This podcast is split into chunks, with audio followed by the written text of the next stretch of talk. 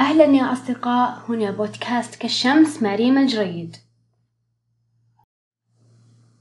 الحين لو الجامعة حقتك عطتك فرصة أنك تحتك بمفكرين فاهمين الدنيا ويعطونك فرصة تسمع لهم وتتعلم منهم، ما راح تكون مبسوط وبزحام النعم على نفس المود وبإنتاج مرة فخم؟ تلقون بودكاست قرارات غيرت التاريخ، اسمع لهم ما راح تندم.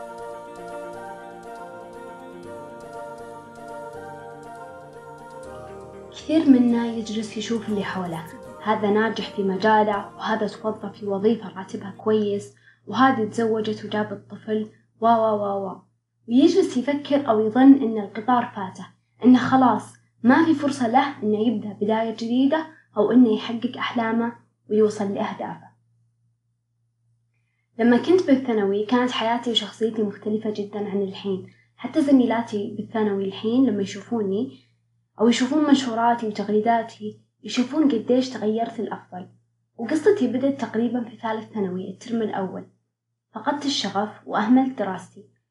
بعدها شفت زميلتي المتفوقة غيدة السلمة، وأقدم لها تحية من خلال هذه الحلقة، واقتديت فيها وحسيت أني أقدر، بإذن الله أقدر كل اللي علي أجتهد وما أجلس أتحسر أو أتضايق عن الوقت اللي راح وأنا أشتغل. كنت أشوف غيدة زميلتي وأقول أنا إيش ناقصني عنها؟ عندي يد زي ما عندها يد، عندي رجل، عندي مخ زي ما عندها مخ، كل اللي علي إني أجتهد عشان بإذن الله أقدر أوصل لنتيجة كويسة أو النتيجة اللي أنا أبغاها.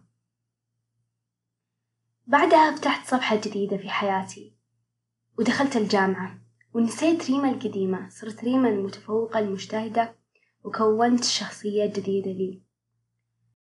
أبداً ما قارنت نفسي بالبنات أو الزميلات اللي كانوا مجتهدين من الثانوي، إنه ما شاء الله هم بدأوا من الثانوي وصاروا متفوقين، خلاص أنا إذا ما تفوقت من الثانوي خلاص فات علي القطار.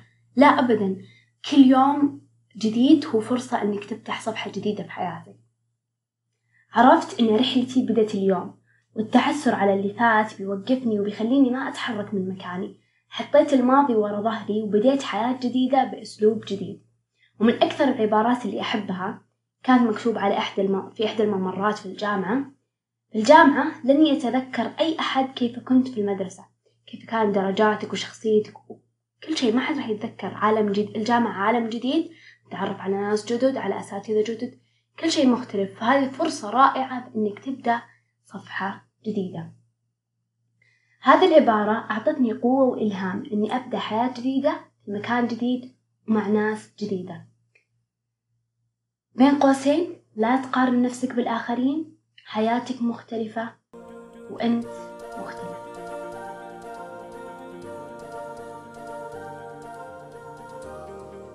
مرات أنت تسعى وتطرق أكثر من بعض، ولكن ربي ما يكتب لك الشيء اللي تبغاه، وقتها تحس إن فاتك القطار لأنك مثلا ما نجحت فترة الجامعة أو في العشرينات.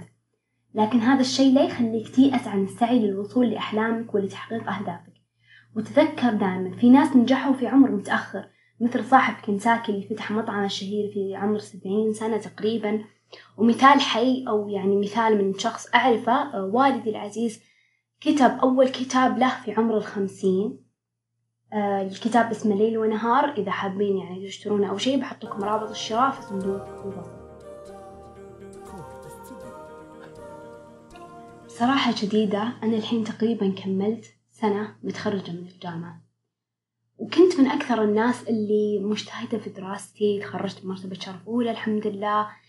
سعيت في خلال فترة دراستي إني أطور من نفسي وأكتسب مهارات كثيرة. أعديت نفسي عشان أول ما أتخرج على طول ألقى الوظيفة، إلا أني الحين كملت سنة وما توظفت ولا وظيفة. تطوعت في أماكن، اشتغلت على أشغال خاصة، أشياء يعني، بس كوظيفة رسمية ودوام رسمي ما حصلت على أي وظيفة. وصراحة يعني هذا الشيء محبط ومحزن، ويعني يضايق إنه أنت مثلا يعني سعيت للشيء اللي أنت تبغاه، بعدين بالأخير ما توصل للشيء اللي أنت تبيه. ولكن سبحان الله، ربي الرحيم أرحم بنا من أمهاتنا، يعرف قديش، يعني خاصة في حالتي الحين ربي يعرف أن مثلا أنا في خلال السنة هذه أحتاج أني أجلس بدون وظيفة عشان وأجلس بدون مسؤوليات، عشان يعني شيء في شخصيتي يتغير أو شيء يتحسن فيني. ممكن لو توظفت بعد التخرج ما كنت بنجح بالوظيفة، أو كنت مثلا بفشل أو بنفصل لا قدر الله أو شيء. فسبحان الله اللي حتى في أسوأ أو في يعني بأسوأ الأشياء اللي تصير لك بحياتك دائما يكون في شيء وراها. وطبعا يمكن هذا الشيء يخليني أحبط وأحس إنه خلاص، يعني إذا ما توظفت بعد التخرج خلاص راح علي القطار وفات علي، وإنه لو إنه يعني أنا مرة كويسة كان وظفوني بعد التخرج على طول. أجلس أي يعني أشكك بقدراتي وأشكك بإني أنا مثلا ما أستاهل أو شيء. ولكن الشيء اللي أبغى أقول لنفسي دائما، أبغى أقول لكم إنه ما في شيء اسمه قطار، ما في شيء اسمه فات القطار. كل واحد بيتوظف في الوقت المناسب له اللي ربي كاتبه له، بيتزوج في الوقت المناسب له، بيصير له شيء في الوقت المناسب له، بينجح في الوقت المناسب له. ربي هو الأعرف بالوقت المناسب. فمهما إحنا مثلا كنا نبغى شيء مرة، أبغى الشيء، أبغى الوظيفة مرة أول ما أتخرج ألقاها، لكن ربي كأنه يوصل لي فكرة أنه ترى الوظيفة مو كويسة لك إذا تخرجتي على طول، أصبري وبإذن الله أنك تلقين وظيفة أحسن. فسبحان الله اللي في كل أمر أو كل قدر يكتب لنا فيه خير، والحمد لله دائما وأبدا.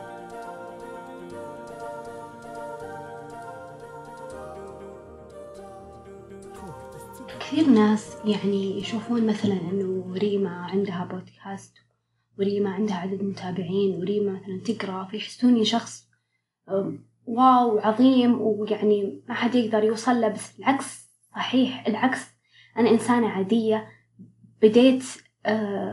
بديت أسوي عادات صغيرة بحياتي لين وصلت للشيء اللي أنا أبغاه. وهذا الشيء سهل على الكل، كل يقدر يسوي ذا الشيء. ما عندي قوة خارقة وصلتني للشيء اللي أبيه.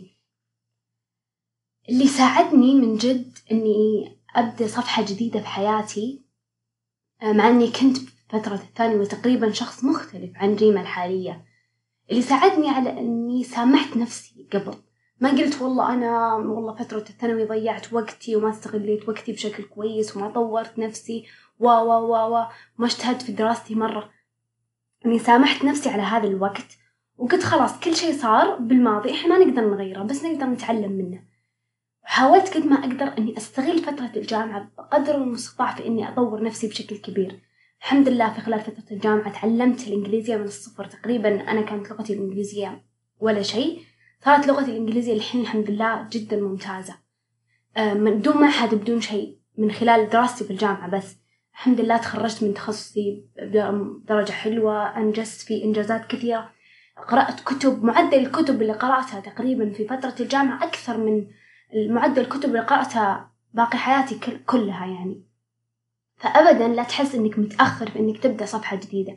ولو مثلا نفرض أنك شخص الحين مثلا خلصت جامعة وفي الجامعة ما تحس أنك سويت إنجازات أو شيء، ما يخالف، عادي يمديك تفتح صفحة جديدة. حتى لو كان عمرك 30 40 50، عادي ما في مشكلة. بس أنت قرر، اتخذ القرار أن أنا ببدأ صفحة جديدة، وابدأ دخل عادات صغيرة على حياتك، عادات صغيرة بس إنها تأثر على شخصيتك. مثلا إنك مثلا يعني أبسط شيء إنه في السوشيال ميديا والناس اللي تتابعهم على مواقع التواصل الاجتماعي، إنك تبدأ تتابع ناس مختلفة، ناس من جد تضيف لك وتضيف لشخصيتك، تحذف المشاهير اللي ما لهم داعي، يعني اللي بس يضيعون وقتك.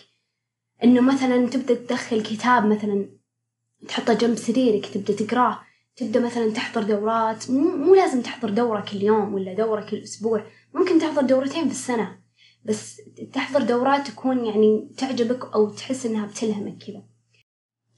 فهي أشياء صغيرة فعلا لكنها بتبني شخصيتك فعليا. ومتى أنت بتبدأ تلاحظ هذا الشيء ما راح تقدر تلاحظه بعد سنة ولا بعد كم شهر، بعد فترة. لما شخص يسألك، لما شخص يحاورك بتبدأ أصلا تنصدم من نفسك، من طريقة أسلوبك كيف تغير، طريقة كلامك، طريقة تفكيرك، حتى تعاملك مع المشاكل. بعدين في مشاكل الحياة يبدأ كل شيء يتغير. ولا تحاول تعقد الأمور على نفسك. مثلا إذا أنت ما تحب تقرأ، خلاص لا تقرأ، اسمع الكتاب صوتي. إذا أنت ما تحب الكتب مرة، أو تحس مثلا تسمع ساعتين كتاب كامل ما تحب شيء مختصر، ممكن تشوف ملخصات حق الكتب. إذا والله ما تبغى كتب كذا، تمديك تشوف محاضرات على يوتيوب أو أي أشياء، أو بودكاست. أو الحين فرص التعلم والأشياء جدا واسعة وكبيرة، بس اللي عليك إنك تتخذ القرار وإنك تبحث عن هذه الأماكن عشان تقدر تساعد نفسك بإنك تصير نسخة أفضل من نفسك، وما تجلس تتحسر على الماضي أو تجلس تقارن نفسك بالآخرين، لأن مقارنتك بنفسك بالآخرين ما راح تسوي شيء إلا أنها بتهدمك، إلا إذا كانت مقارنة هادفة. المقارنة الهادفة أقصد فيها أنه مثلا أشوف شخص وأقول ما شاء الله هذا قدر ينجح وزي كذا، أنا وش ناقصني عنه، خلاص يلا بصير زيه. فهي مو مقارنة فعليا قد ما هي اقتداء بالشخص الثاني، وبالتالي تقدر تصير مثلا نسخة مشابهة يعني له، مع أن كلنا مختلفين. يعني أنا لو جبت شخص وقلدته بالضبط، سويت كل الأشياء اللي أسويها، مستحيل راح أطلع نفس الشخص. كل واحد فينا له طبعه الخاص، ميزته الخاصة اللي تميز عن الآخرين. تذكر دائما لم يفت الأوان بعد، عشان تفتح صفحة جديدة، عشان تحقق الشيء اللي تبغاه، عشان تغير حياتك، عشان توصل للشيء اللي تبغاه. لم يفت الأوان بعد، وترى ما في قطار. لا تنسون تقييم الحلقة ومشاركتها مع أي شخص إذا عجبتكم، وتابعونا على مواقع التواصل الاجتماعي في صندوق الوصف عشان تشوفون كل جديد للبودكاست، وتساعدونا باقتراحاتكم وآرائكم. كل الحب، نلقاكم بإذن الله في الحلقة القادمة.